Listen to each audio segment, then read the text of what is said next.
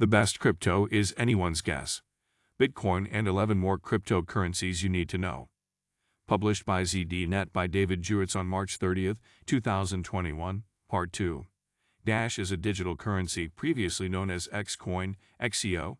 Dash positions itself as a decentralized independent organization, or DAO.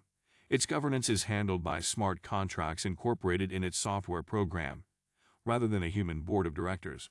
If you didn't start with a large amount of Dash and want to participate in the DAO's governance, you'll require about a quarter million Dash. Elon Musk has been tweeting about Dogecoin.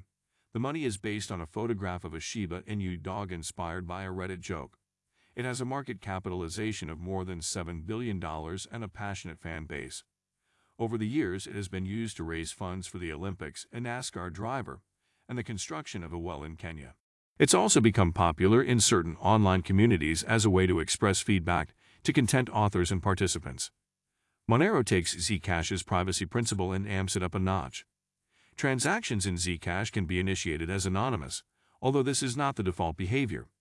Monero transactions, on the other hand, begin anonymously by default.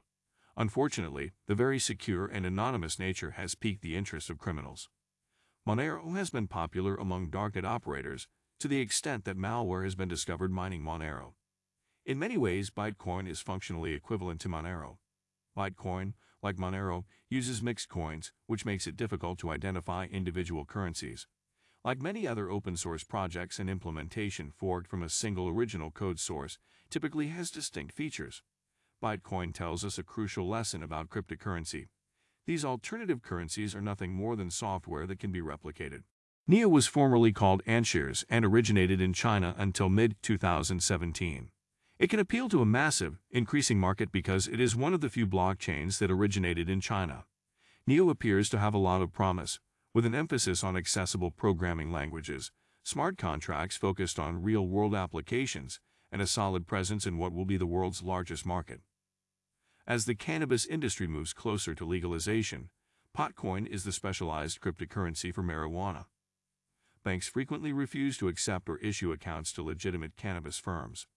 The cannabis market, which Bloomberg predicts could be worth $50 billion by 2025, has been almost purely a cash transaction.